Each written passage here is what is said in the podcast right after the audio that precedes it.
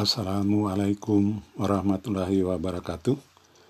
Kita lanjutkan kuliah teknologi teknik radar interferometri ya kita masuk ke kuliah 12 yang kalau saudara lihat di slide-nya adalah tentang digital elevation model atau uh, DEM.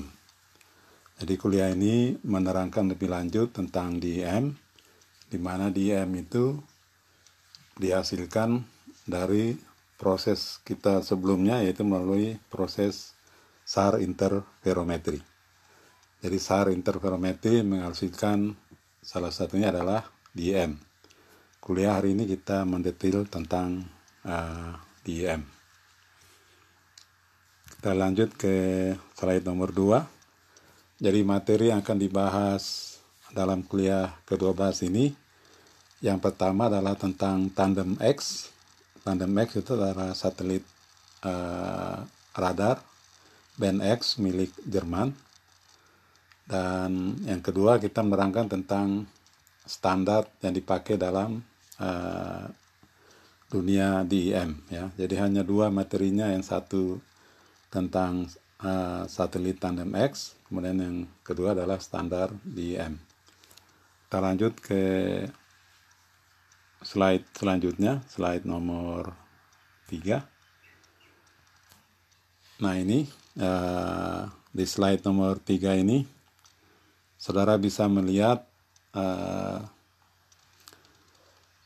perbandingan antara uh, DM yang dihasilkan dari berbagai uh, metode ya. Jadi di sebelah kiri grafik itu ke arah uh, sumbu Y itu adalah di TED level.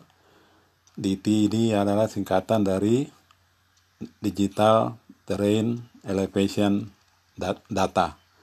Ya, bahasa Inggrisnya DTED adalah Digital Terrain Elevation Data yang sekarang diganti istilahnya dengan HRTI. HRTI itu adalah High Resolution Terrain information. Oke ya, jadi baik di TED atau HRTI adalah istilah yang dipakai untuk menentukan standar uh, ketelitian uh, standar ketepatan ya, standar akurasi dari DM. Dari sana sudah lihat bahwa di sumbu Y itu adalah levelnya uh, DTED, sedangkan yang di sumbu Y ya di sumbu X ya sumbu X itu adalah uh, luas area yang di cover jadi yang pertama di sumbu Y adalah tingkat DTID dan yang di sumbu uh, X itu adalah luas area yang di cover. Nah kita lihat kita mulai dari uh, yang paling kiri. Ya, yang paling kiri adalah dengan tingkat DTED e tingkat 5 ya. Uh, jadi istilah DTED e maupun HRTI itu adalah standar yang dikeluarkan oleh uh, badan namanya NGA Amerika Serikat ya. NGA itu adalah singkatan dari National Geospatial Intelligence Agency ya jadi uh, ini masuk badan militer tapi bekerja di uh, intelijen geospasial. Itu yang sekarang uh, standar itu yang dipakai. Jadi kita lihat airborne lidar. Airborne lidar itu menghasilkan uh, DM dengan tingkat DTED 5 ya. Nanti kita detailkan apa tuh tingkat 5. Yang penting saudara tahu bahwa uh, di TID tingkat 5 itu sekarang hanya bisa dicapai kalau kita menggunakan uh, pemetaan DM dengan menggunakan LiDAR airborne. Nah itu dia bisa mencapai DTD tinggi, tapi saudara lihat dari segi area yang diliput itu uh, arealnya sangat kecil ya karena dia berada di mendekati nol. Jadi dari sumbu X itu area yang dia cover sebenarnya uh, terkecil dibandingkan dari metode yang lain. Nah di atas LiDAR ya yang areanya cakupannya agak sedikit uh, besar itu adalah airborne SAR ya. Jadi proses insar yang dilakukan secara airborne uh, itu mencakup area yang lebih uh, besar ya selain dari airborne uh, SAR di sana juga kita bisa memperoleh hasil uh, yang lebih relatif lebih luas dibandingkan airborne lidar yaitu dengan menggunakan satelit dengan citra high reso high resolution ya high resolution satellite. Jadi dari sana kita bisa melihat dengan area uh, liputan yang jauh lebih besar dibandingkan dengan airborne lidar itu airborne SAR itu hanya mencapai uh, di TID tingkat 4 sementara uh, high resolution satellite itu di TID-nya di tingkat uh, 3 ya. Jadi dari segi di TID airborne SAR itu memperoleh tingkat yang lebih tinggi dibandingkan uh, high resolution satelit ya tapi uh, masih di bawah airborne lidar untuk soal uh, tingkat DTID tapi soal uh, luas liputan yang di cover airborne SAR maupun uh, high resolution satellite itu mencakup daerah yang relatif lebih luas dibandingkan airborne lidar. Oke ya. Kita geser lagi ke arah kanan ya. Di mana di arah kanan itu saudara bisa melihat ada SRTM ya. Satellite Radar Topographic Mission. Dengan band C ada tanda restricted ya. Jadi yang tidak dijual bebas tapi yang uh, terbatas restricted. Itu SRTMC di TID-nya hanya mencapai level 2 ya. Sebenarnya dengan metode aerial foto atau fotogrametri itu dicapai antara 3 dan 4 tingkatnya berada di antara 3 dan 4 tingkat DTID-nya dari sini kita melihat kalau kita ingin mengcover daerah yang lebih luas tapi dengan DTID yang rendah kita bisa melihat SRTMC restricted ya. Sementara kalau kita ingin memperoleh dengan uh, DPD yang lebih baik yang berada di antara 3 dan 4 kita menggunakan metode fotogrametri. Kita menggunakan fotogrametri. Jadi uh, fotogrametri sekali lagi prosesnya airborne sedangkan SRTMC prosesnya adalah uh, spaceborne ya. Sama dengan high resolution uh, satellite oke kita lanjut lagi ya. Kanan lagi maka di sebelah kanan itu ada satelit Aster ya. Satelit Aster itu adalah satelit uh, Amerika dan Jepang JAXA dan NASA. Itu juga merupakan satelit optik uh, di mana dia bisa menghasilkan DM dengan DTD level uh, 2 ya. Jadi hampir sama dengan yang dicapai oleh SRTM-C ya di level 2 ya.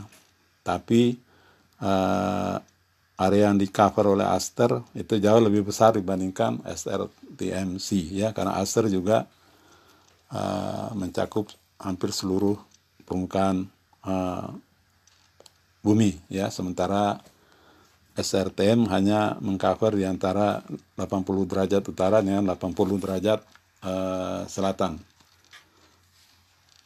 Oke ya, jadi itu di Aster lebih luas, tapi di DTID-nya juga masih sama dengan uh, di tingkat uh, 2, sama dengan SRTMC. Nah sekarang kalau kita ingin juga daerah air lebih luas, maka kita uh, bergeser ke kanan, itu ada SR, SRTM band X ya, SRTM X itu uh, area yang di cover lebih luas dibandingkan Acer dan SRTMC ya. Tapi levelnya sama di uh, di TED 2. Nah, kemudian ada satelit IRS ya, IRS tandem. Itu juga menghasilkan IRS itu berarti band C ya, radar band C itu menghasilkan di TED di tingkat yang sama dengan SRTMX ya, tapi areanya lebih luas dibandingkan SRTMX. Nah, kemudian kita juga melihat ada di sana ya kita geser ke kanan itu yang areanya lebih luas. Itu adalah uh, satelit spot 5 high resolution satellite ya. Nah ini sama dengan Aster optik ya. Kalau ARS dan SRTM tadi itu radar SAR spot, uh, spot 5 HRS ini adalah satelit milik Prancis ini optik ya high resolution sat satellite. Itu juga menghasilkan uh, uh, eh, DM dengan tingkat DPD itu tingkat uh, adalah sebesar 2 ya sama dengan STMC dan STMX ya. Tapi coveran uh, area yang di cover itu lebih uh, luas. Nah ini kita bergeser ke kanan. Tambah luas lagi adalah SRTM uh, C yang free ya yang kita gunakan sekarang di praktikum dan uh, kegiatan yang lain umumnya kita menggunakan SRTM yang C ya. Ini adalah uh,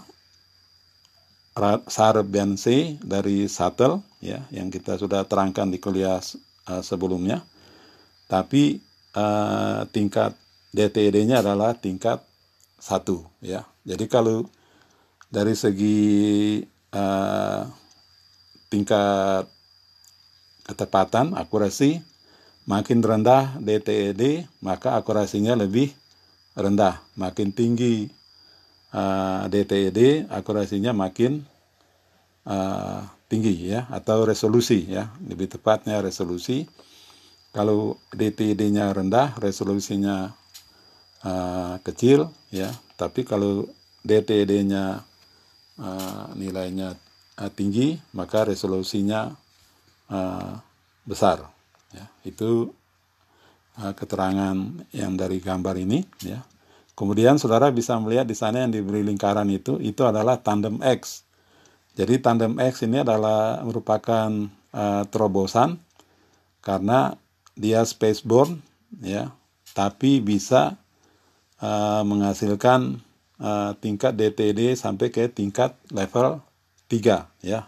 Hampir sama dengan high resolution uh, satelit optik ya sekali lagi sama dengan high resolution satellite optik tapi tandem X itu bisa mengcover uh, di area yang lebih luas ya jadi sekali lagi tingkat DTD-nya sama ya dengan high resolution satellite yaitu berada di DTD 3 tapi Terasar X itu bisa mengcover daerah yang uh, lebih luas ya. Jadi itu kenapa kita menerangkan uh, tandem X ya karena nanti hampir sebagian besar DM yang uh, dihasilkan pada level 3 itu akan bersumber dari uh, tandem X. Itu makanya kita memberikan uh, pembahasan tentang misi uh, satelit tandem X untuk menghasilkan DM dengan DTD level 3. Kita lanjut. Nah ini uh, kita melihat uh, karena dia disebut tandem X ya maka uh, dia beroperasi dengan secara tandem antara Terasar X dengan tandem tandem X ya. Jadi kalau Terasar X kodenya adalah TSX ya. Terasar X kodenya TSX sedangkan tandem uh, SAR X disebut TDX. Nah, ini kita bisa melihat uh, bagaimana formasi dari tandem X dengan uh, Terasar X ya karena dia dua satelit beroperasi secara simultan, maka kita bisa memperoleh uh, formasi yang pertama disebut dua satelit helix ya. Dua satelit helix ini adalah misalnya tera, uh, satelit Terasar X yang berada di kiri itu diliput oleh terasa tandem X yang berada di kanan tapi gerakannya spiral ya spiral artinya dia berputar mengelilingi posisi terasar X oke okay? Jadi yang namanya dua satelit two satellite helix itu terasar X berjalan di orbitnya sementara uh, tandem X itu pasangannya akan orbitnya berputar di sekitar uh, orbit uh, Terasar X ya. Jadi satelit Jerman ini luar biasa ya, bisa sangat dekat beroperasinya antara satu satelit dengan yang lain antara Terasar X dan Tandem X karena dia mempunyai uh, antiko anti tubuhkan ya ada mekanisme anti tubuhkan yang menyebabkan dia tidak akan uh, bertubuhkan. Oke ya, jadi yang di sebelah kiri itu adalah formasi uh, helix ya. Sedangkan yang di sebelah kanan itu adalah uh, uh, formasi pendulum ya. Beda antara helix dan pendulum. Itu kita lihat ya bahwa pada orbit tandem X di sebelah kanan dan orbit terasar X ya di sebelah kiri itu hanya berpotongan di uh, di arah kutub utara dan uh, selatan ya. Nah tidak beroperasi seperti uh, helix ya. Helix yang ada di sebelah kiri oleh karena itu kalau yang di pendulum yang kita peroleh hanya uh, horizontal baseline ya. Jadi di sini pengertian horizontal baseline itu adalah jarak horizontal antara dua satelit ya.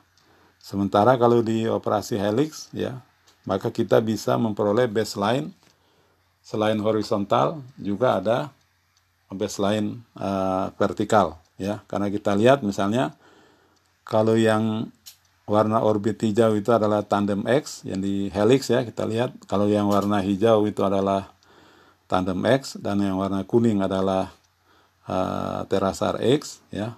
Maka pada waktu uh, tandem X berada di kutub ya dia akan lebih tinggi dibandingkan uh, terasar X ya. Di kutub utara dia lebih tinggi sementara di kutub selatan dia lebih rendah daripada terasar X ya perhatikan bedanya dengan di pendulum sebelah kanan uh, ketinggian dari satelit uh, tandem X yang orbitnya berwarna hijau dengan yang orbit terasar X yang berwarna kuning itu tidak berbeda ya. Jadi uh, dari sana kita melihat bahwa di pendulum kita hanya mempunyai horizontal baseline, sedangkan di helix kita bisa punya baik uh, horizontal maupun uh, vertikal ya. Jadi formasinya formasi helix maupun formasi uh, pendulum. Sekali lagi karena dia menggunakan dua uh, satelit.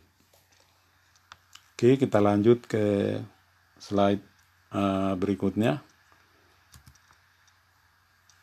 Ini ya, di judul slide Tandem X Operational Mode. Jadi tadi di uh, formasinya, sekarang di mode operasinya. Nah, itu operasinya bisa monostatik dan bistatik ya. Jadi monostatik sekali lagi radar monostatik itu adalah dia antenanya mengirim uh, pulsa, kemudian dia kemudian mendengar lagi pulsa yang dikirim ya. Jadi setiap satelit mengirim sendiri sinyal kemudian menangkap sinyal ya. Padahal ini ada dua satelit ya. Oleh karena itu karena ada dua satelit, ada yang beroperasi uh, sendiri-sendiri secara independen, kemudian ada yang yang disebut monostatik, kemudian ada yang beroperasi secara uh, bergandengan ya di dalam sini namanya adalah bistatic mode.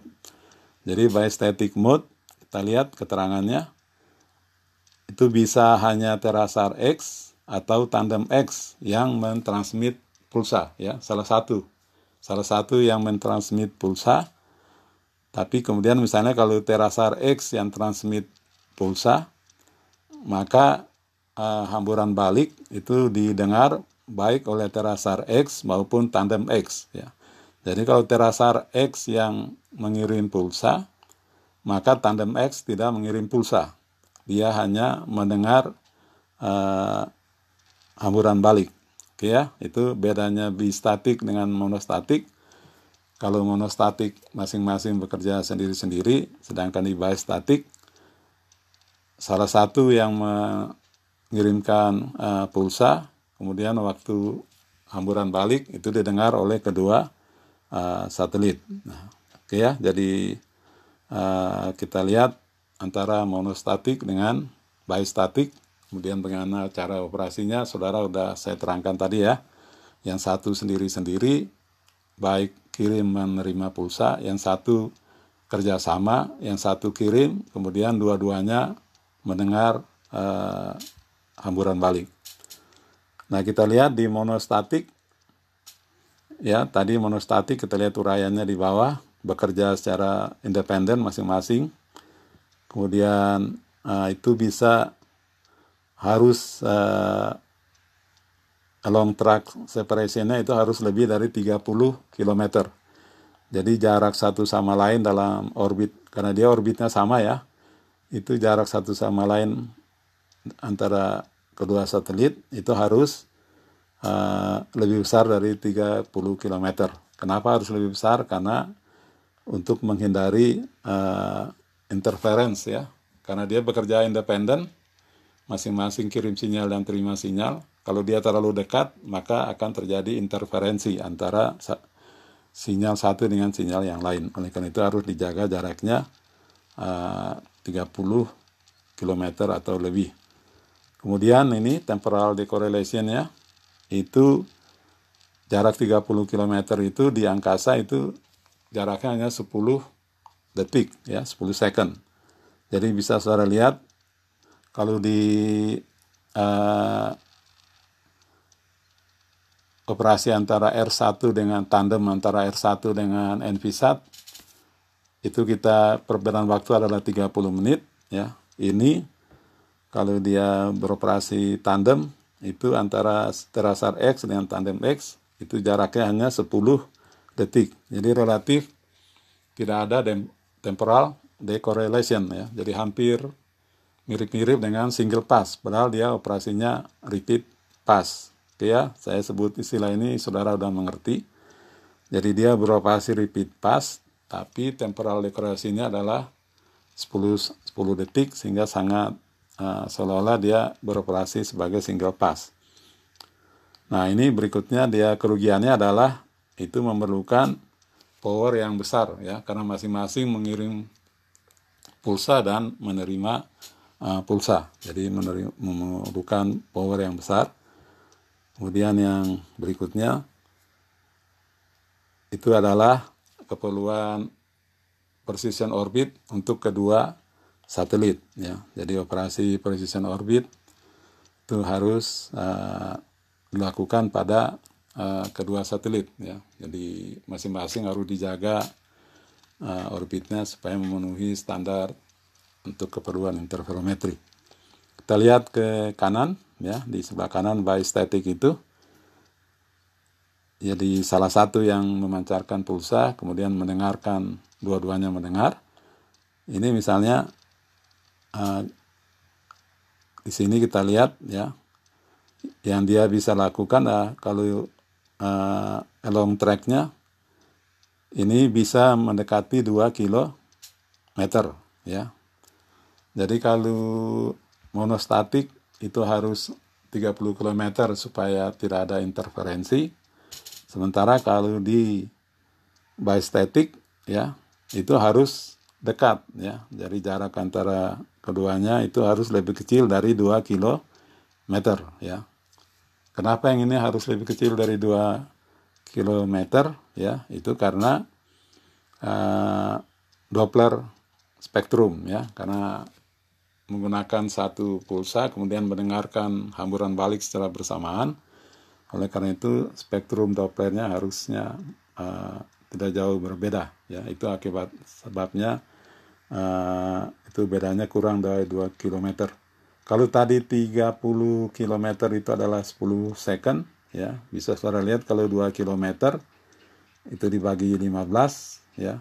Jadi 2 km ke 30 itu dibagi 5, 30 ke 2 km dibagi 15, maka 10 second juga dibagi 15, saudara bisa melihat, maka waktunya adalah 0,0 sekian uh, second. Jadi ini kenapa dalam operasi biostatik kita juga memerlukan uh, instrumen anti collision ya, anti tubrukan. Jadi ini saya kira di dunia sekarang baru satu sistem misi satelit yang mempunyai anti collision yaitu yang punya Jerman ini gitu. Oke ya saudara sekarang tahu operasional mode uh, formasinya adalah helix dan pendulum kemudian operasional mode-nya uh, monostatik dan bistatik ya kita lanjut ke slide berikutnya masih di operasional mode ya. Nah ini kita lihat uh, beberapa imaging mode dari moda pencitraan ya. Moda akuisisi dari Operation World Tandem X ini. Yang pertama adalah cross track interferometry ya. Cross track interferometry atau di tingkat CTI CTI cross track interferometry kemudian ada along track interferometry ya. Kalau cross track interferometry itu ke arah range sedangkan along track interferometry itu ke arah azimuth kemudian ada ini disebut uh, teknik baru ya di sebelah kanan. Jadi ada tiga moda yang uh, dilakukan oleh uh, tandem X ya. Ini yang pertama itu cross track interferometry ini yang digunakan untuk digital elevation model. Kemudian ada di sana juga double double dinsar ya, bisa menghasilkan uh, proses dinsar secara berganda. Nanti kita terangkan apa itu dinsar berganda. Kemudian kalau yang long track itu untuk mengukur large scale velocity fields ya. Jadi untuk melihat objek yang bergerak pada daerah yang uh, luas ya. Makanya ini kita lihat aplikasi dari long track interferometry itu adalah moving object detection ya, mengukur pasang surut dan lain-lain itu bisa dilakukan dengan long track interferometry. Sedangkan yang cross track arahnya semuanya ke arah digital elevation model ya. Jadi sekali lagi kalau saudara ingin mendeteksi gerakan objek itu maka saudara menggunakan along track interferometry ada di tandem X atau saudara menggunakan cross track interferometry untuk menurunkan DM.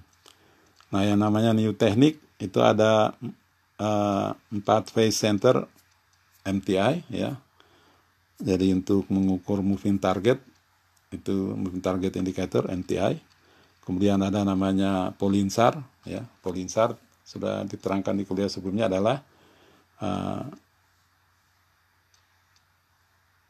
polarimetric SAR interferometry atau disingkat Polinsar. Itu adalah beberapa uh, teknik baru yang diberikan oleh uh, mode operasi dari Tandem X. Oke, kita lanjut ke berikutnya ya, Tandem X Application Field, bidang aplikasi yang di uh, cakup oleh Tandem X ya, bisa di land environment, topographic mapping, kartografi, uh, perkotaan, bencana, uh, manajemen krisis, navigasi, arkeologi maupun uh, deteksi perubahan. Bisa juga dia dalam bidang hidrologi ya untuk es, salju, uh, lahan basah, wetland, morfologi dan banjir. Termasuk juga adalah kekeringan. Kemudian ada di renewable resources, land use mapping, agriculture, pertanian, kehutanan, dan uh, grassland ya. Grassland itu untuk padang rumput, untuk peternakan. Kemudian untuk oceanografi ya, itu adalah angin dan gelombang. Kemudian dinamika samudra, deteksi kapal maupun untuk batimetri ya. Batimetri adalah untuk uh, topografi dasar laut. Kemudian geologi ya, pemetaan geologi, uh, gempa bumi maupun tektonik, kemudian gunung berapi dan uh, longsor. Itu aplikasi. Kemudian yang dengan long track ya, yang tadi cross track ya, yang tadi adalah uh, cross track interferometri, yang sekarang untuk long track interferometri itu di oceanografi kita bisa mengukur arus ya kemudian pemetaan uh, daerah pesisir ya coastal zone mapping. Kemudian dengan along track interferometry ATI yang tadi CTI itu kita bisa mengukur traffic ya traffic flow monitoring. Kemudian glasiologi ya kita bisa mengukur arah pergerakan uh, es ya. Sedangkan uh, teknik baru itu polinsar, digital beamforming, uh, bistatic processing dan lain-lain ya, formation playing itu semuanya adalah kemampuan teknologi baru dari uh, Tandem X ya.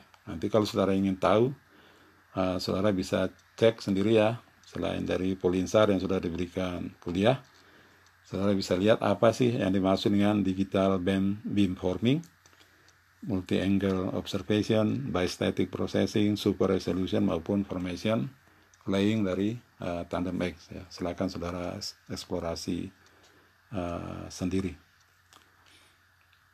Kita lanjut ke slide berikutnya. Nah ini adalah uh,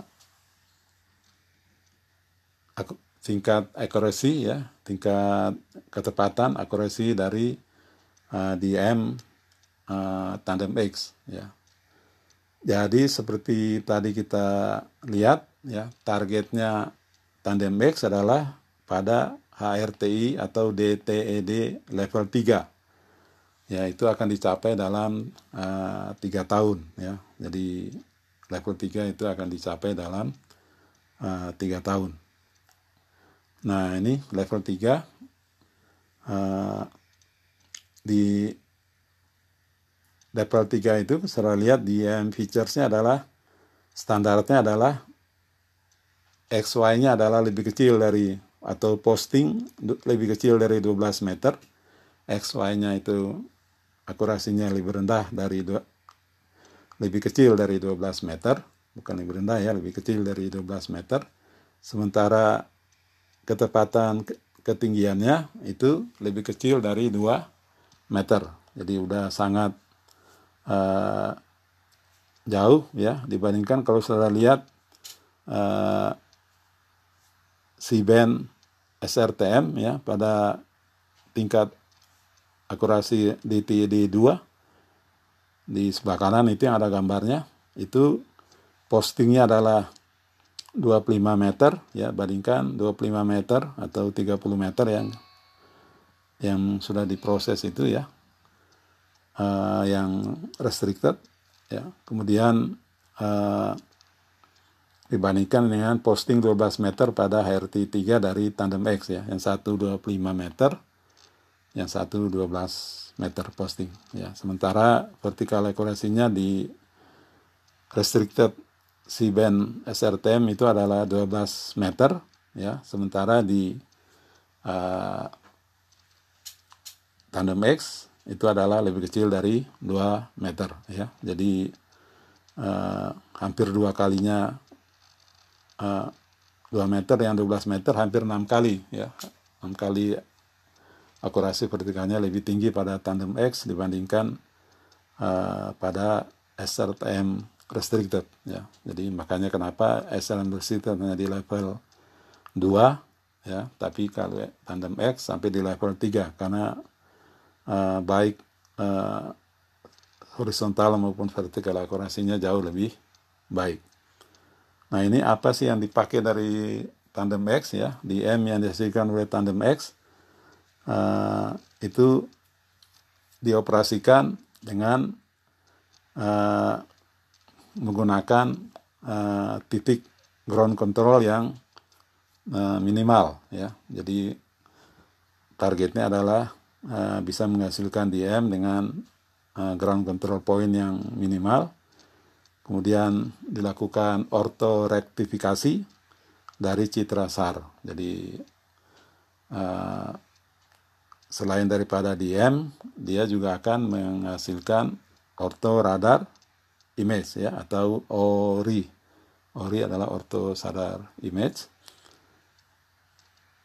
Nah ini uh, karena DM yang dihasilkan dipakai untuk perencanaan operasional ya dalam uh, pengelolaan pergerakan mobility management ya pergerakan pasukan itu memerlukan data DM kemudian dalam mentarget peluru kendali itu dengan uh, precision targeting uh, apa namanya penentuan sasaran teliti itu memerlukan DM yang lebih tinggi ya di level 3 kemudian uh, operasi pendaratan pesawat landing operation. Kemudian uh, optimization of light trajectory ya. Ini untuk keperluan misalnya telekomunikasi ya. Telekomunikasi itu memerlukan line of sight. Nah itu bisa dilihat dengan uh, DM yang disediakan oleh tandem X. Nah itu ya di satelit tentang akurasi dari uh, tandem X. Kita lanjut ke slide selanjutnya ya. Slide ke 10 masih tandem X akurasi jadi uh, global DM jadi global DM yang dihasilkan oleh HRT itu adalah di level 3 kemudian uh, kalau dilakukan cross track interferometry maka itu bisa sampai ke RTI 4 secara lokal ya. Secara lokal tapi ini akan memerlukan uh, ground control point ya. Jadi di level 3 bisa ditingkatkan secara lokal dengan cross track interferometry ya. Kalau kita uh, menambah dengan uh, ground control point. Ini LN track interferometry untuk ocean currents kemudian ada new teknik untuk bistatic multistatic dan polinsar ya selain dari monostatik ada bistatic dan uh, multistatic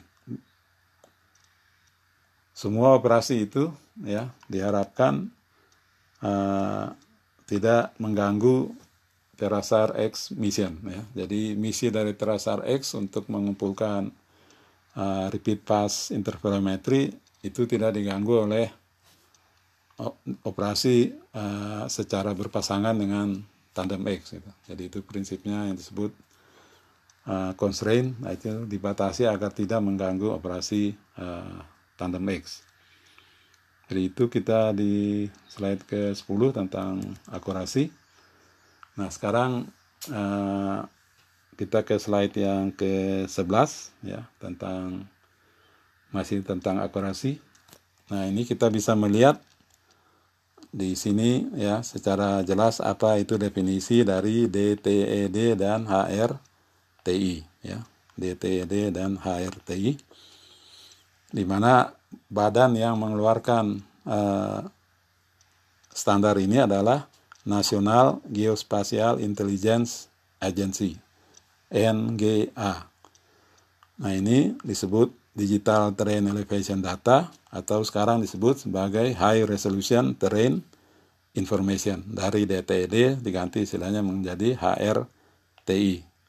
Nah di bawahnya itu ada tabel ya. Tabel itu memberikan tingkat DETD HRTI mulai dari tingkat 1 sampai tingkat 5 ya. Kalau ingat tadi 5 itu hanya bisa dicapai dengan menggunakan airborne lidar tapi areanya terbatas nah ini uh, spacingnya ya, artinya jarak uh, gridnya.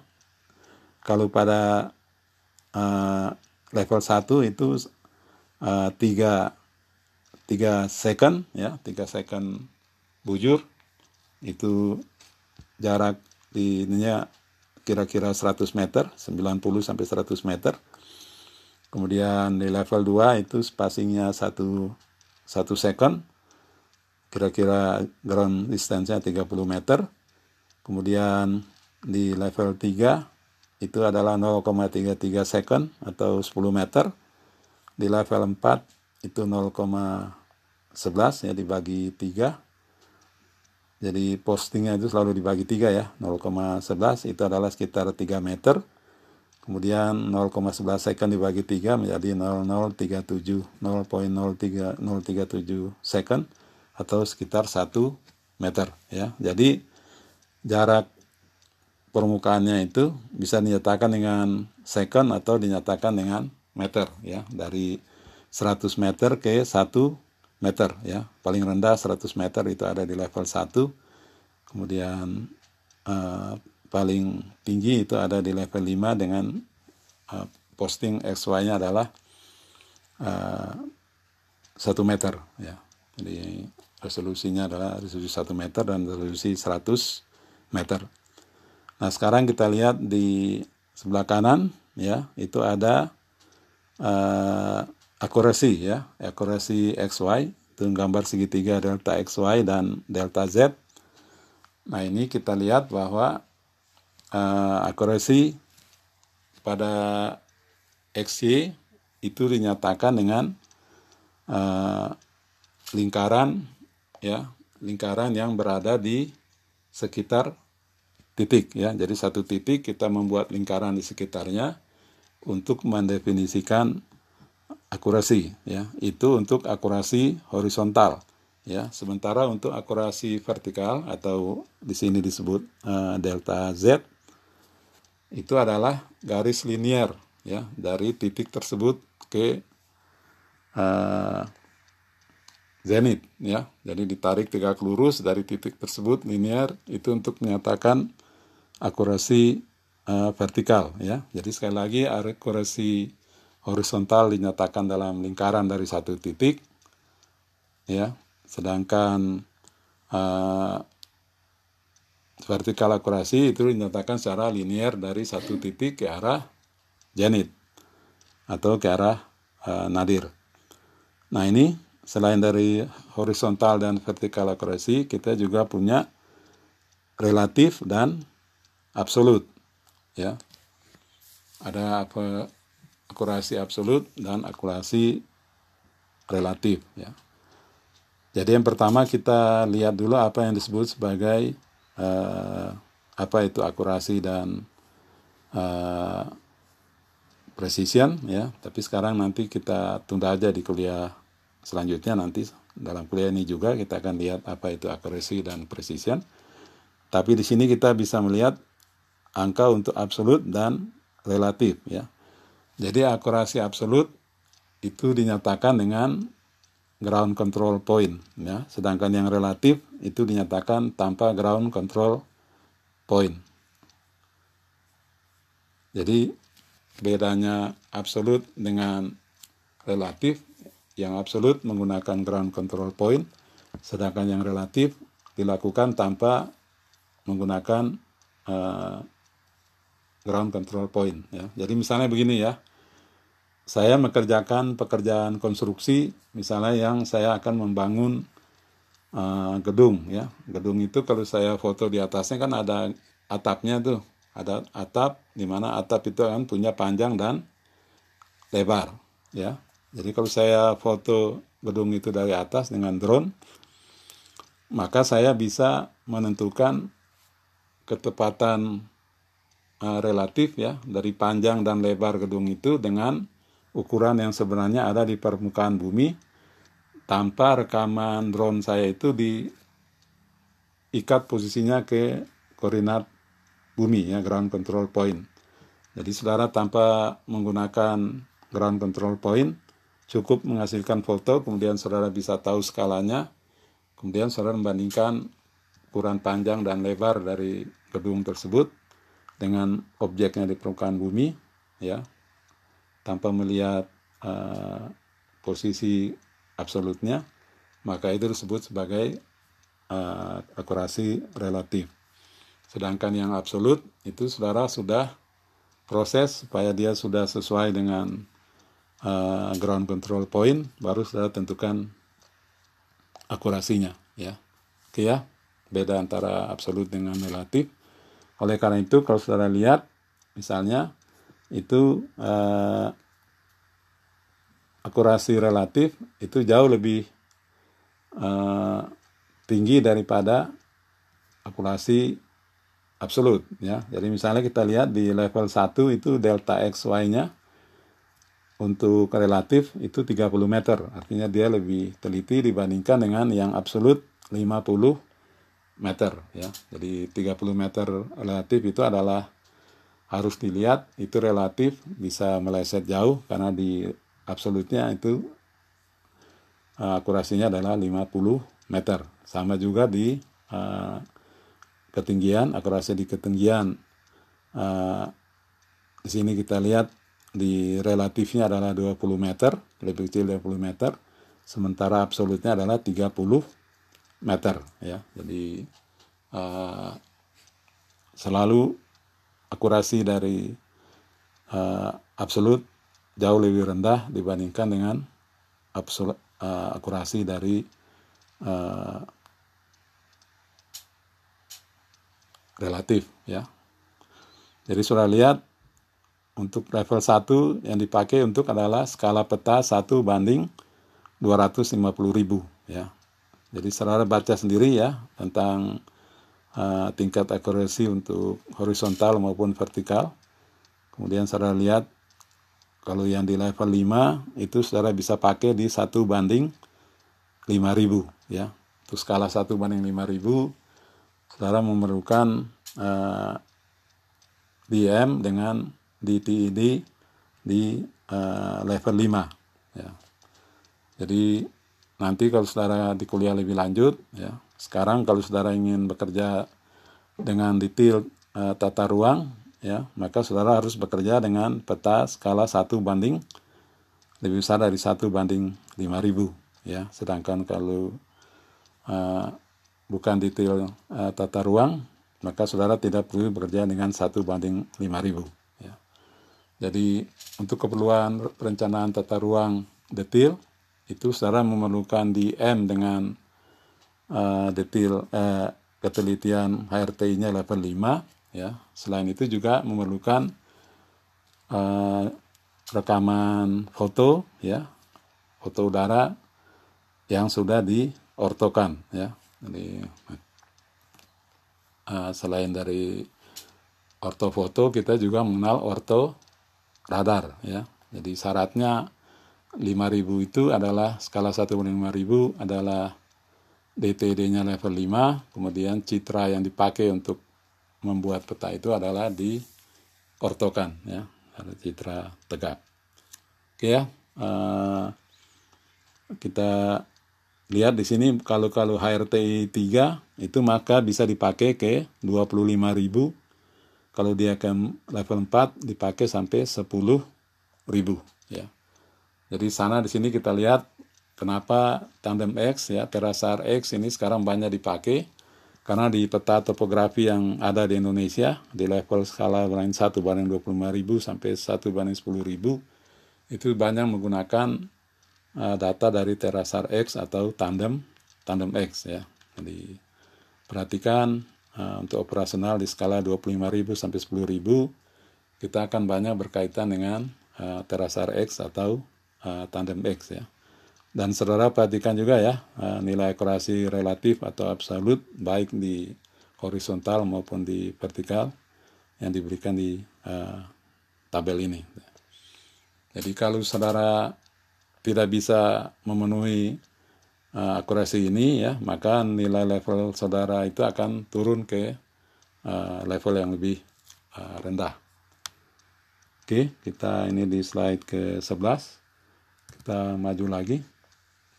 Nah ini uh, kita masuk ke DTD dari uh, tandem X ya kalau di DTD 1 itu adalah tadi 100 meter ya.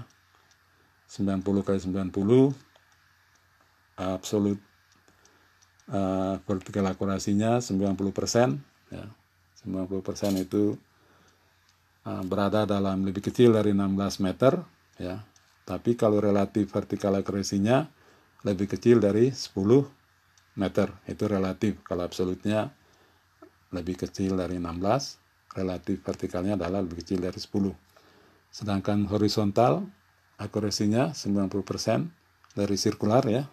Akurasi itu sirkular untuk horizontal itu lebih kecil dari 60 meter sedangkan absolut, absolutnya lebih kecil dari 60 sedangkan relatif lebih kecil dari 45 itu level 1 level 2 di bawahnya saudara-saudara lihat nah ini kalau di HRTI 3 itu adalah 10 kali 10 meter postingnya.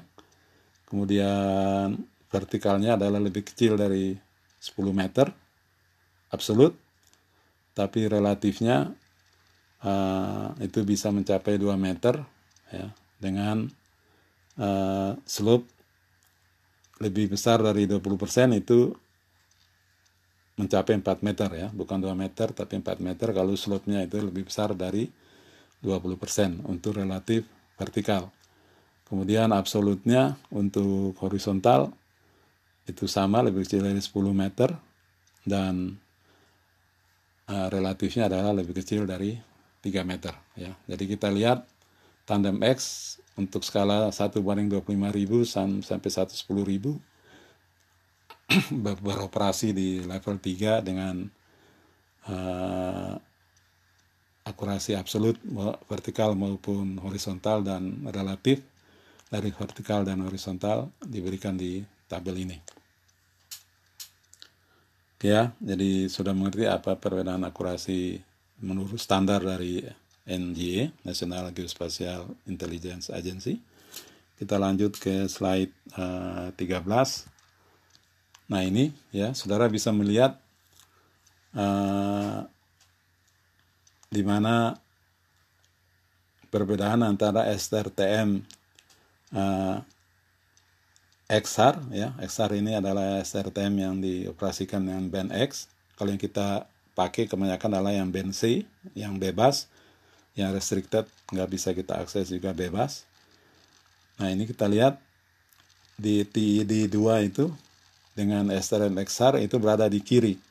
Sedangkan di TID 3 atau HRTI 3 itu tandem X ya, itu berada di sebelah kanan ya. Dari sini kita bisa melihat bahwa resolusinya uh, DTD 3 atau HRTI 3 itu lebih baik dibandingkan DT D2 atau HRTI uh, 2 ya. Yang kanan 3 levelnya, yang kiri uh, 2. Nah, ini kita bisa melihat yang kiri postingnya 12 meter. Uh, oh, yang kanan ya, yang HR3 itu postingnya 12 meter dan uh, ketinggiannya lebih kecil dari 2 meter ya. Maka hasilnya adalah uh, seperti ini. Nah ini adalah uh, operasi uh, tandem X. Kita lanjut ya. Nah, membandingkan akurasi ya, saudara bisa melihat di sini di gambar ini di slide nomor 14 level 1 berada di paling kiri ya dengan 10, 90 meter uh, spacing. Level 2 30 meter spacing ya. Ada nomor 2 ini. Jadi daerah yang sama dilihat dengan level 1 gambarnya di sebelah kiri dilihat dengan level 2 di sebelah kanan ya. Gambar gunungnya kelihatan. Level 3 makin banyak objek yang uh, muncul. Level 4 makin detail. Level 5 makin detail ya. Ini untuk DM yang diambil di daerah uh, perkotaan ya. Jadi saudara bisa melihat uh, uh, performance ya, uh, kenampakan dari berbagai tingkat uh, level dari uh, SRTM ya. Jadi perhatikan betul ya nanti saudara bekerja tidak hanya mengambil di M begitu saja, tapi juga melihat di level berapa di itu uh, dibuat, ya, karena masing-masing penggunaan itu memerlukan uh, akurasi yang uh, berbeda. Oke, itu adalah di slide 14. Nah, sekarang uh, kita lanjutkan ke berikutnya ya tentang kebutuhan uh, akurasi ya. Jadi kebutuhan akurasi tadi sudah kita melihat berbagai variasi dari DM yang bisa dihasilkan oleh uh, ini adalah uh, dengan tandem X. Sekarang kita masuk ke akurasi uh, kebutuhan akurasi. Itu kita akan lanjut dengan slide berikutnya. Kita lanjutkan kuliah. Tadi kita terakhir di slide nomor 14. Sekarang kita masuk ke slide nomor 15 yaitu tentang akurasi, akurasi atau ketepatan. Nah, sebelum kita melanjutkan kuliah ini, saudara untuk memahami tentang akurasi itu ada tiga uh, file uh, tentang uh, pengukuran akurasi yang ada di LMS itu sudah harus saudara uh, download ya. Kemudian juga ada tugas kuliah nomor 11 juga sudah harus saudara download dan juga harus saudara uh, laksanakan. Nah ini ya, jadi untuk mengerti tentang akurasi, saudara harus membaca ketiga dokumen uh, yang diberikan tersebut. Nah ini uh, akurasi itu diperlukan uh, untuk berbagai tujuan. Misalnya di slide ke-15 ini disebut mulai dari perencanaan, planning, navigasi, uh, identifikasi target ya di keperluan militer misalnya, kemudian dukungan uh, tembakan, dukungan tembakan ya, uh, ini juga di aplikasi militer, termasuk uh, pemosisian pemosisian target ya. Dan ini semuanya membutuhkan uh, ketentuan standar akurasi tertentu ya. Jadi sekali lagi baca standar akurasi yang ada di tiga dokumen yang uh, di LMS. Oke, kita lanjutkan dengan slide ke-16.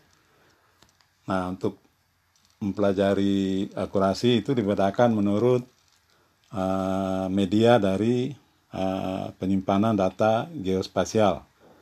Yang pertama itu adalah bentuknya ini H besar yaitu hard copy. Jadi data geospasial itu misalnya disimpan dalam bentuk peta cetakan ya. Jadi peta cetak uh, itu namanya hard copy. Nah, kemudian ada lagi medianya adalah disebut soft copy ya. Jadi soft copy ini adalah hard copy yang di scan ya. Kemudian dia menjadi uh, soft copy ya. Jadi asalnya soft copy itu dari men-scan uh, hard copy ya. Jadi kalau saudara uh, sudah melakukan tugas uh, kuliah nomor 11 ya saudara masuk ke uh, Ina Geoportal ya. Kemudian saudara mendownload peta JPEG ya. Itu sudah dalam bentuk soft kopi ya. Karena di scan dari uh, peta cetak ya. Itu adalah contoh uh, peta rupa bumi Indonesia yang dalam bentuk JPEG itu. Itu adalah uh, bentuk soft copy dari peta hard copy ya. Dan yang terakhir dalam uh, bentuk uh, digital ya jadi di bawah itu diberikan contoh dari uh, dia, uh, media hard copy soft copy dan uh, digital ya. Jadi misalnya di hard copy itu peta cetak ya, peta cetak RWI rupa bumi Indonesia. Peta soft copy itu misalnya di scan dari peta cetak ya. Kemudian digital itu adalah contoh di Jawa Barat ya. Kita lihat aja ininya contohnya. Jadi ini uh, contoh ya di slide ke-17 ini contoh uh, soft copy ya dari peta rupa bumi Indonesia daerah Kuningan ya skala 1 banding 25.000 ya. Nah, ini uh, saudara perhatikan di sini adalah di sebelah kanan atas ini ya. Sama juga kalau saudara sudah mendownload JPEG dari uh, Inagio Portal ya. Peta JPEG itu kalau saudara buka di sebelah kanan ada uh, judul peta dan nomor lembar peta ya nomor lembar peta atau disingkat NLP nomor lembar peta itu saudara perhatikan ya ada minimum dia hanya punya uh, digit ya. Empat digit digit yang pertama dua digit yang pertama itu menunjukkan nomor uh, kolom atau jalur. Diukur dari kiri ke kanan. Sekali lagi, dua digit pertama, kalau dia empat digit angkanya itu, dua digit pertama adalah nomor kolom diukur dari kiri ke kanan, sedangkan dua digit lagi yang di sebelah kanan uh, dua digit pertama itu adalah nomor baris dihitung dari bawah ke atas ya. Jadi nomor baris dihitung dari bawah ke atas, kemudian nomor kolom dihitung dari kiri ke kanan. Nomor kolom di dua digit pertama, nomor baris di dua digit uh, kedua. Oke ya. Nah, ini saudara bisa lihat bahwa uh, untuk nomor lembar peta kuningan ini dalam skala 25.000 maka dia uh, digitnya lebih dari uh, 4 ya. Nanti kita uh, terangkan bagaimana sistem uh, sistematis ya untuk menentukan indeks nomor lembar uh, peta. Kita lanjut ya, ini hanya contoh soft copy. Nah, ini kita lihat di sini ya. Kalau saudara perhatikan di slide yang nomor 18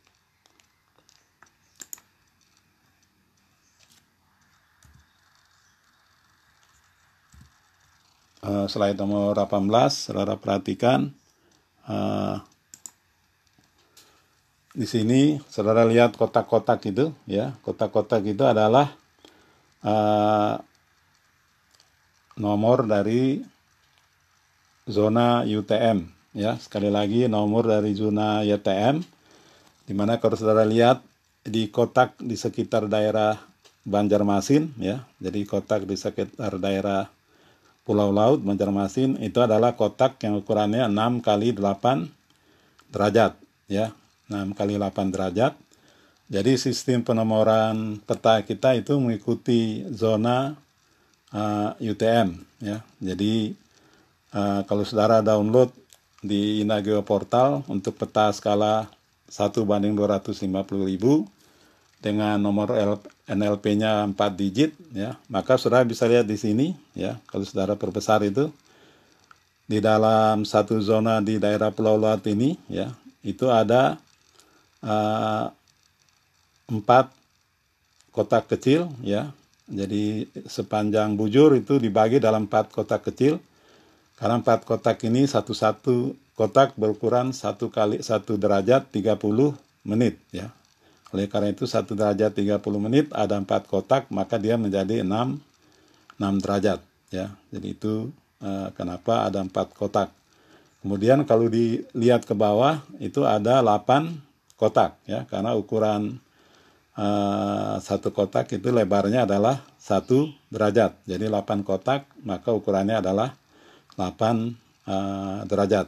Oke ya, jadi saudara lihat uh, satu zona UTM maka itu dibagi menjadi 4 kali 8 ada 32 uh, kotak untuk peta ukuran 1 banding 250 ribu ya. Jadi satu peta 250 ribu itu ukurannya adalah 1 derajat 30 menit dikali 1 derajat. 1 derajat 30 menit panjang 1 derajat uh, lebar ya nah kemudian dari 1 derajat kali 30 menit ini uh, dibagi lagi ke menjadi uh, masing-masing uh, dibagi 30 menit dari arah uh, bujur kemudian 30 menit juga dari arah uh, lintang ya. Jadi dari arah panjang dibagi 30 menit, dari arah lebar dibagi 30 menit.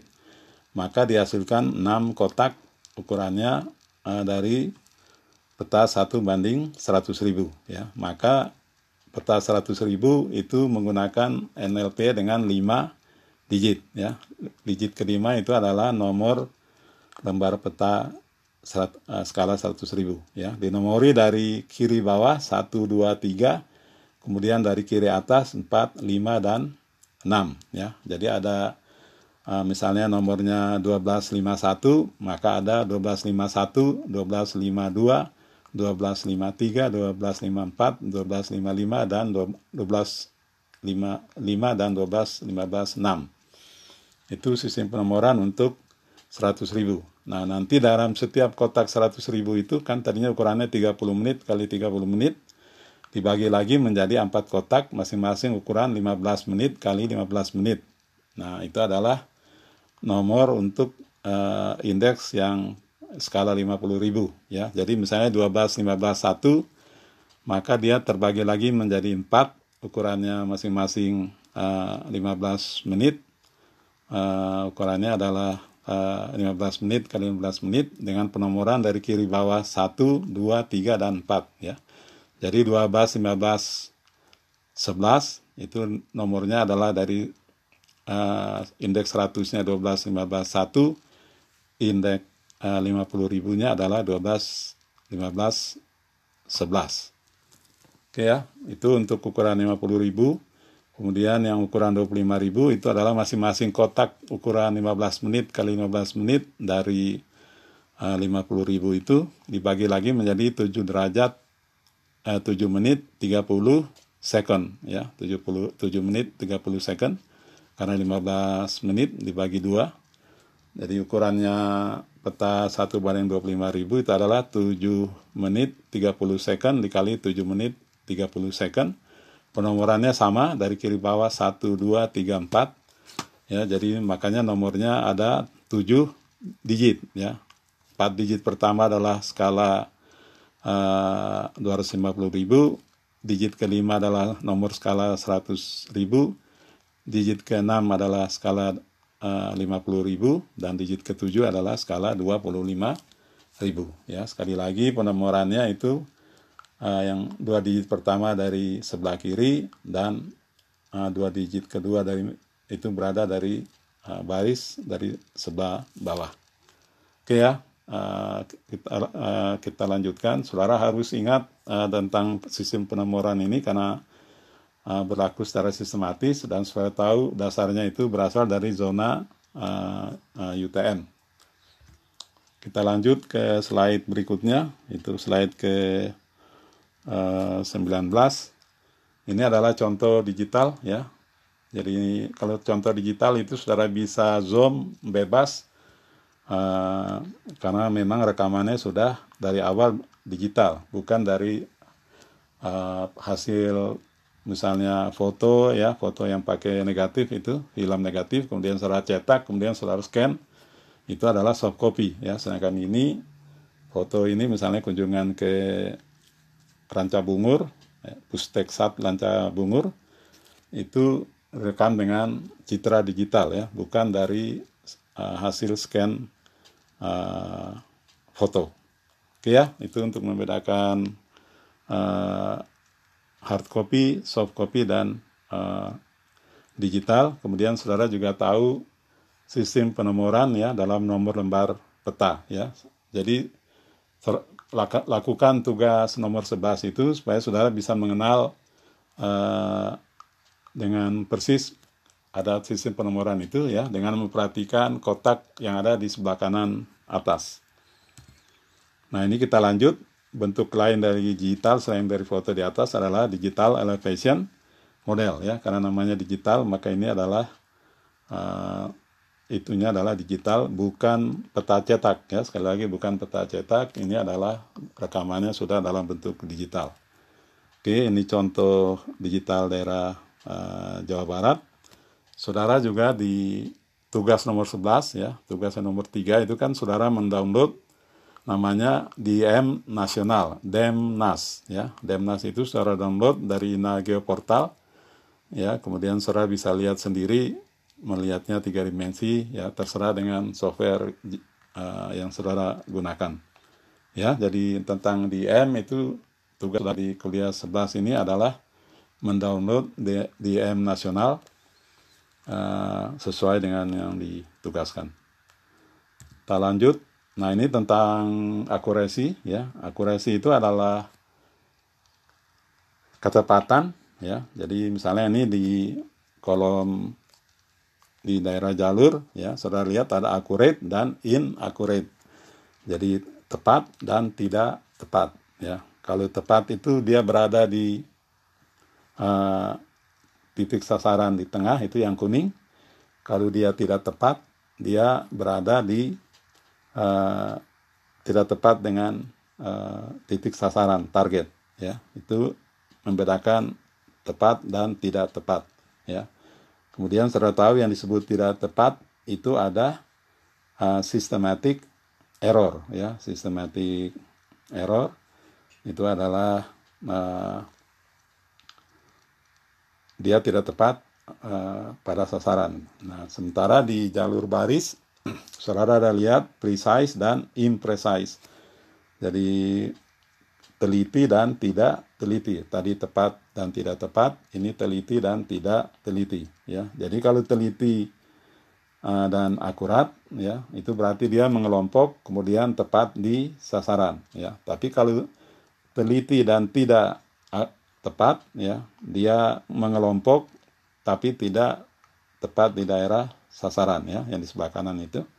Kemudian kalau yang tidak teliti, ya dia bisa akurat tapi tidak teliti ya karena sebagian pengukuran itu masuk ke dalam uh, lingkaran kuning ya. Maka dia uh, tepat tapi uh, tidak teliti ya. Karena dari jumlah titik tadi saudara lihat sebagian berada di daerah merah. Hanya tiga yang berada di daerah kuning ya. Jadi dia tepat tapi tidak teliti. Karena berapa titik sudah masuk di lingkaran kuning.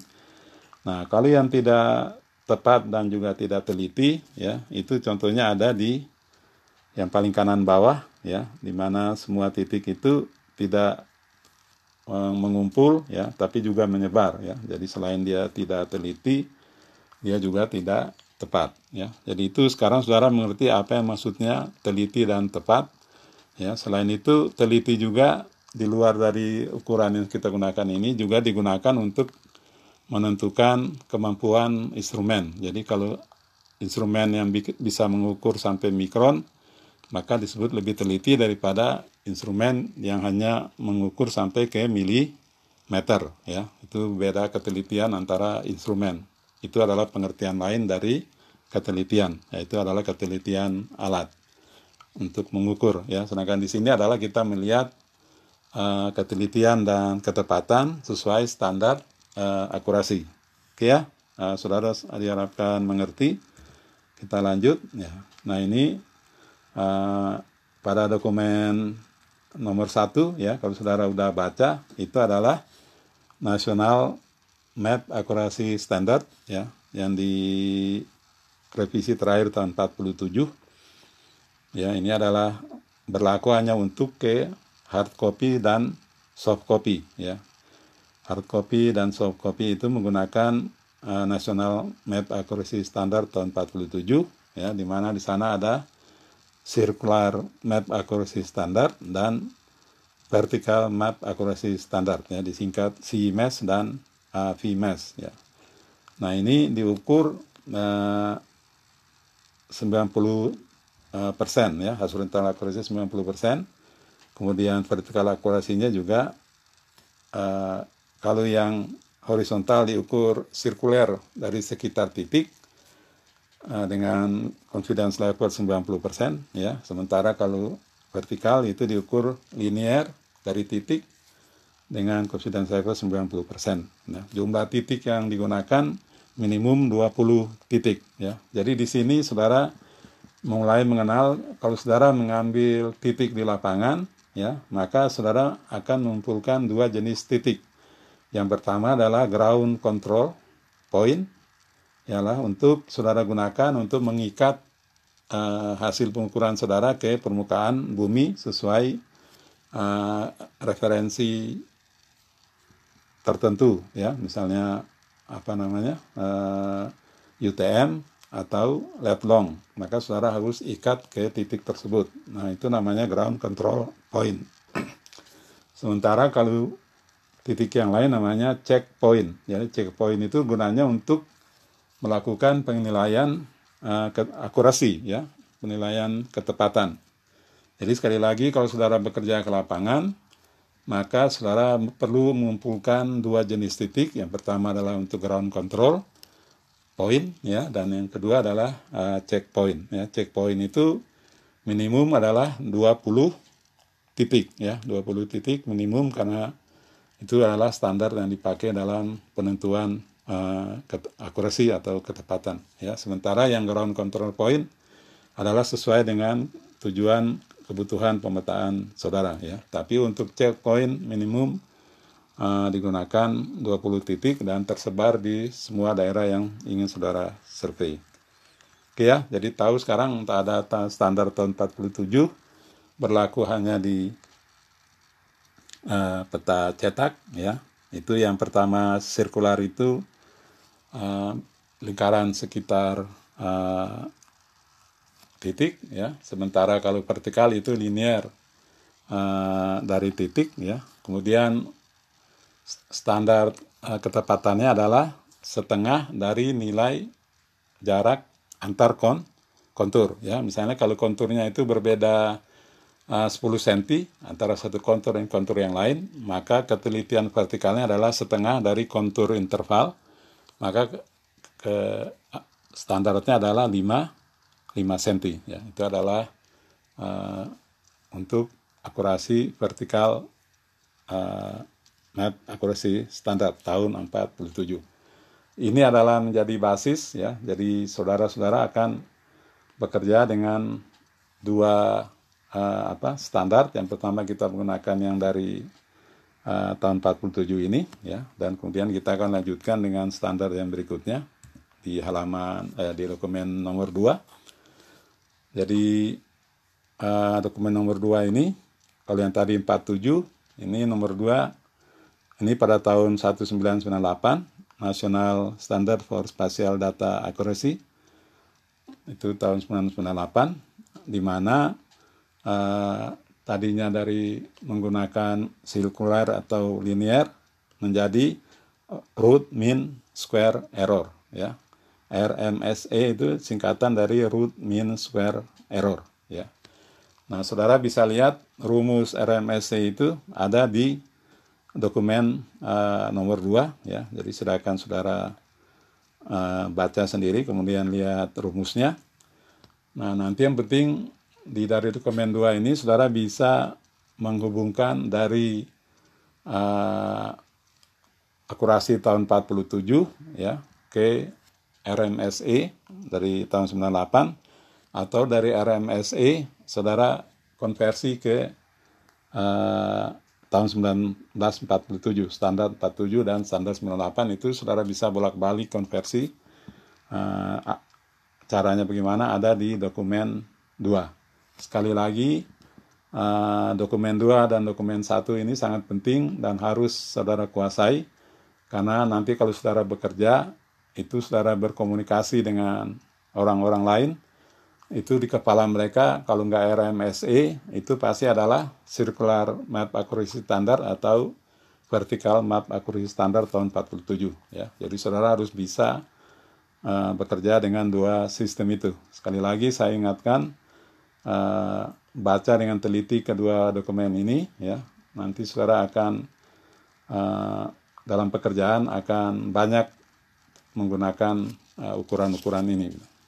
Oke, kita lanjut ke dokumen yang ketiga, ya itu adalah tahun 2014 ya, tapi baru dipublikasikan pada tahun 2015 ya, tapi dikenal sebagai standar ASPRS tahun 2014 ya. Ini adalah yang paling canggih ya.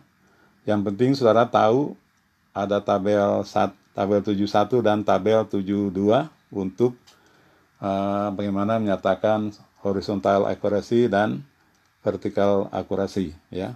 Ini untuk tabel 71 horizontal akurasinya itu juga dinyatakan dalam RMSE ya.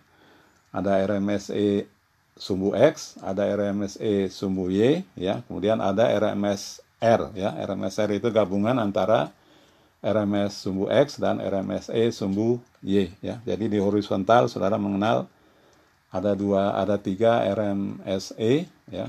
Sama dengan di dokumen nomor 2, yang pertama yang sumbu X, sumbu Y dan uh, gabungan dari sumbu X dan sumbu Y yang disebut sebagai RMSE R kecil.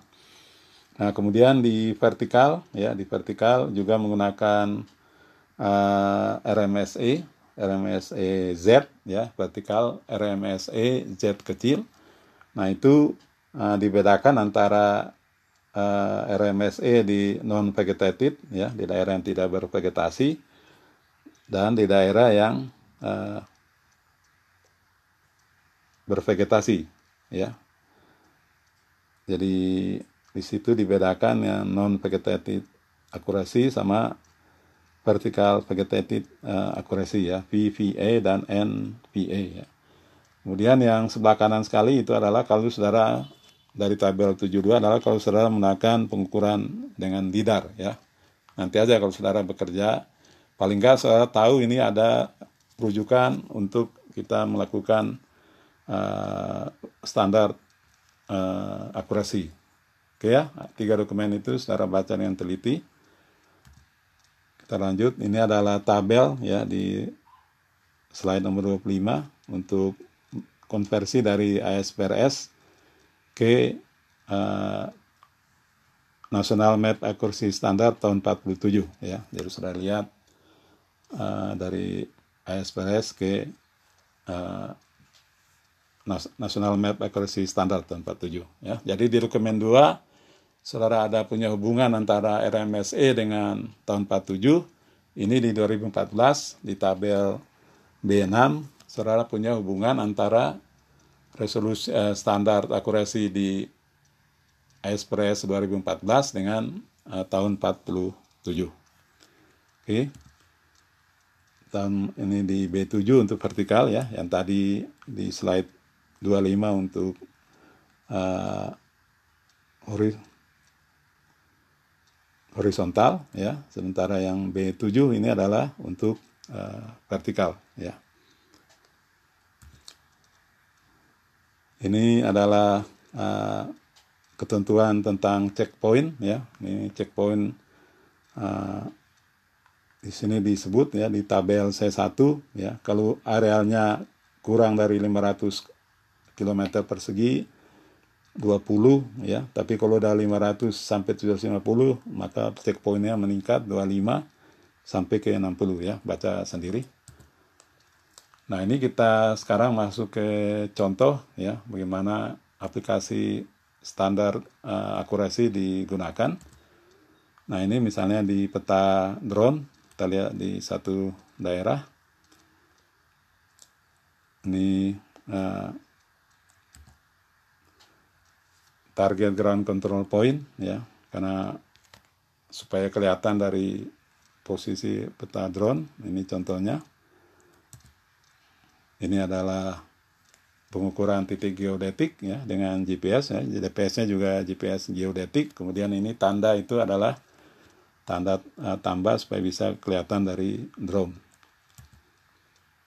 kemudian sudah lihat ground control point ya. Jadi ini yang dikumpulkan adalah ground control point. Padahal saudara juga mengumpulkan uh, checkpoint. Ya ada empat titik ya. Kemudian ini ada uh, lima titik ya. Jadi ada gedung, ada gedung ini juga uh, saudara tahu ukurannya. Kemudian panjang dari gedung ini ke ke pinggir jalan ya. Itu ada garis. Itu juga saudara tahu berapa panjangnya. Jadi lebar kali uh, uh, panjang ini ya itu adalah untuk penentuan akurasi ya karena akurasi ada dua ya lupa tadi saya terangkan ada absolute akurasi dan uh, relatif akurasi ya kalau absolute akurasi itu melibatkan uh, titik rujukan di permukaan bumi ya sementara kalau yang relatif uh, akurasi itu tidak menggunakan uh, titik rujukan bumi ya. Di luar yang tidak menggunakan titik rujukan bumi kita namakan relatif uh, akurasi ya. Contohnya ini misalnya ukuran gedung ini panjang kali lebar atau panjang vektor ke dari sudut kiri eh, kiri atas gedung ke pinggir jalan itu kita bisa gunakan untuk mengukur relatif uh, akurasi ya. Sementara kelima titik yang ada ini kita gunakan untuk absolut uh, akurasi. Ini kita lihat ya. Yang saudara-saudara lihat kalau ada titik yang ditempatkan di daerah yang hitam ini di pinggir jalan maka titik ini akan sulit di dikenal. Ya, ini adalah uh, jenis informasi ya sekali lagi kita kembali jadi tadi adalah bagaimana kita menempatkan uh, ground control point itu dan termasuk checkpoint supaya bisa terekam di hasil pemetaan drone ya ataukah foto udara ataukah uh, aplikasi yang lain intinya adalah demikian nah sekarang kita lihat lagi bahwa yang kita hasilkan dari operasi interferometri ya maupun dari fotogrametri itu adalah informasi geospasial dasar ya. Jadi ini diberikan di slide nomor 34. Informasi geospasial terdiri dari informasi geospasial dasar, IG dasar dan IG tematik.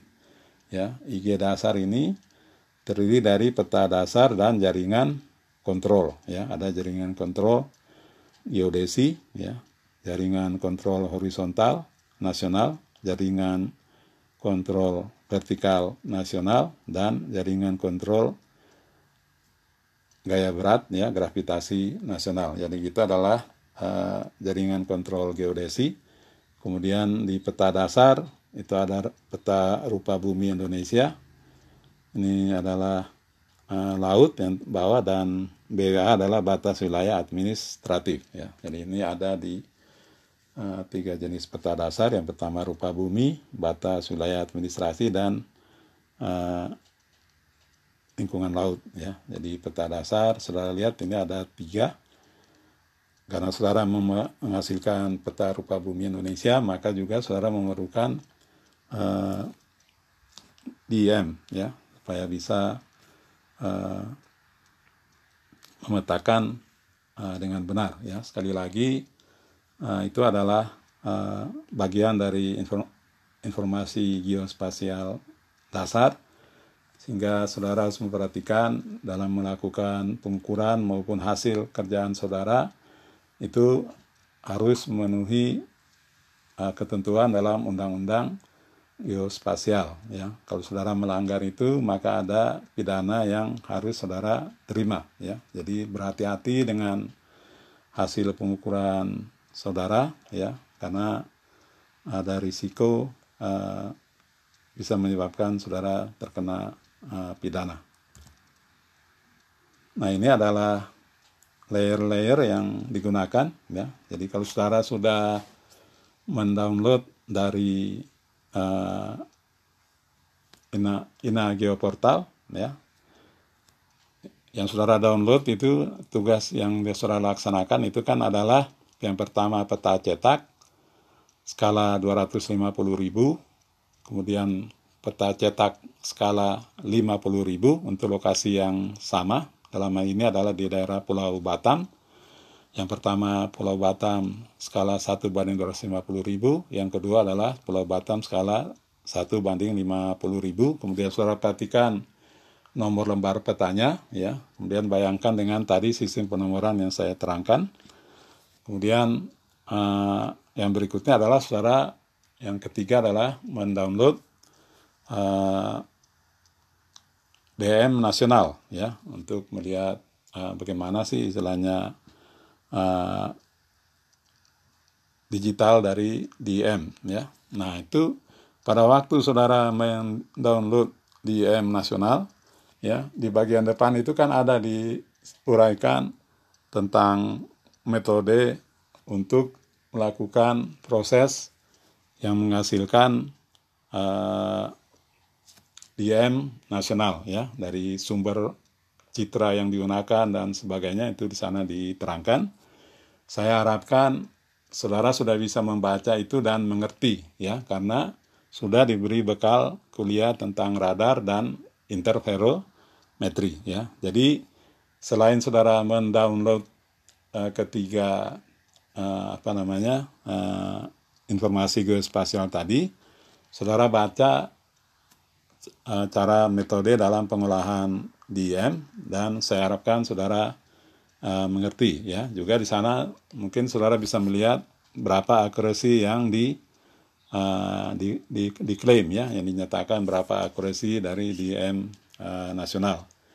Nah sekarang ya selain daripada peta cetak ya, kalau saudara lihat di Ina Geoportal itu, saudara juga bisa mendownload uh, peta rupa bumi Indonesia bukan dalam cetak tapi yang dalam bentuk file SH SHP ya. File SHP saudara udah kenal. Itu kan uh, merupakan file digital ya. Nah, di sana saudara bisa mendownload layer by layer ya. Kalau saudara sudah belajar GIS satu peta itu terdiri dari beberapa layer.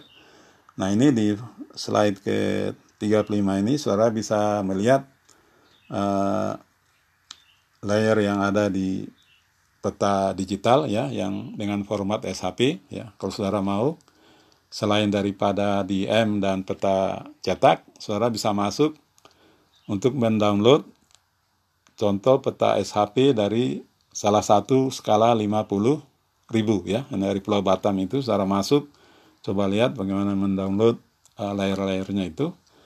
Jadi yang pertama itu terdiri dari uh, bangunan ya dari layer bangunan. Kemudian yang kedua adalah layer jaringan transportasi. Kemudian yang ketiga adalah layer hipsografi, ya ini kontur. Itu ada kontur. Nah, hipsografi kontur ini kan asalnya dari uh, eh, DM, ya. Kemudian yang keempat adalah batas administrasi. Yang kelima adalah penutup lahan, land cover. Keenam adalah hidrografi ya. Uh, adalah apa namanya uh, jaringan sungai. Baru yang ketujuh adalah toponim ya. Toponim itu adalah uh, penamaan yang dilakukan uh, oleh masyarakat setempat ya. Jadi kalau masyarakat setempat bilangnya kebun jeruk maka toponimnya adalah kebun jeruk ya. Jadi itu adalah uh, daerah itu dikenal sebagai kebun jeruk dan mungkin kalau ada peta di sana maka disebut lembar peta nomor sekian uh, namanya kebun jeruk ya. Itu adalah penggunaan dari uh, toponim oke ya. Jadi coba saudara masuk di uh, apa namanya uh, download file SHP ya dari peta rupa bumi dari salah satu peta 50.000 daerah Pulau Batam itu. Kemudian saudara download ya, kemudian nanti coba saudara susun di uh, display secara visual di daerah uh, di dalam software GIS yang uh, saudara gunakan. Oke, kita review lagi ya. Jadi kita lihat di sini ya bahwa untuk akurasi itu ditentukan oleh dua komponen ya, komponen ketepatan dan komponen ketelitian ya. Nah, apa itu ketepatan dan apa itu ketelitian? Saudara sudah lihat tadi uh, contohnya. Kemudian ketelitian itu selain digunakan untuk menentukan variabilitas ya, seperti contoh yang diberikan tadi, itu adalah tentang variabilitas, juga digunakan untuk menentukan ketelitian alat ya itu untuk uh, presisi ya ketelitian. Sedangkan akurasi dikenal adalah akurasi relatif dan akurasi absolut ya. Yang disebut akurasi absolut itu adalah semua pernyataan ke, ke, ketepatan akurasi yang dikaitkan dengan uh, angka rujukan di permukaan bumi yang standar ya. Jadi misalnya tadi kita punya jaringan kontrol vertikal, jaringan kontrol horizontal. Nah, itu angka itu dinyatakan dibandingkan dengan uh, benchmark yang diambil dari uh, jaringan kontrol horizontal maupun uh, vertikal ya atau dari hasil pengukuran ground control point ya yang dilakukan secara geodetik itu adalah absolut ya. Sementara aku akurasi yang relatif yang dilakukan di luar dari yang pertama tadi ya yang absolut. Yaitu kita misalnya dengan tanpa melihat ke uh, ground control point tapi hanya membandingkan ukuran secara relatif. Misalnya melihat ukuran jarak dan ukuran panjang lebar dari gedung, maka saudara bisa membandingkan secara relatif, ya akurasi relatif dari uh, hasil informasi geospasial saudara itu. Gitu. Ya, kemudian kita lihat juga ya dari dokumen 1, 2, dan 3 bahwa akurasi relatif biasanya jauh lebih tinggi dibandingkan akurasi absolut ya atau akurasi absolut selalu lebih rendah daripada akurasi uh, relatif ya. Jadi itu pegangan saudara dalam nanti uh, bekerja ya. Tiga dokumen itu saudara baca dengan teliti ya karena sepanjang hidup saudara nanti ya. Kalau nanti saudara bekerja di proyek jalan ya ataukah proyek transmisi listrik ataukah irigasi ya ya utility seperti itu itu akan melibatkan penggunaan uh, informasi geospasial di mana di sana akan ditentukan oleh tingkat uh, standar uh, akurasi yang saudara gunakan ya. Jadi jangan uh, menggunakan instrumen dengan standar akurasi yang tidak memenuhi keperluan uh, tujuan kerja saudara.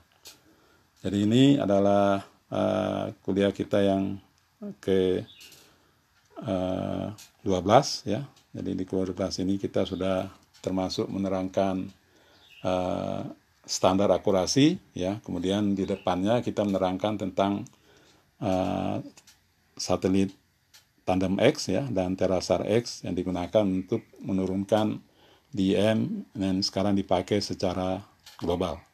Demikian wassalamualaikum warahmatullahi wabarakatuh.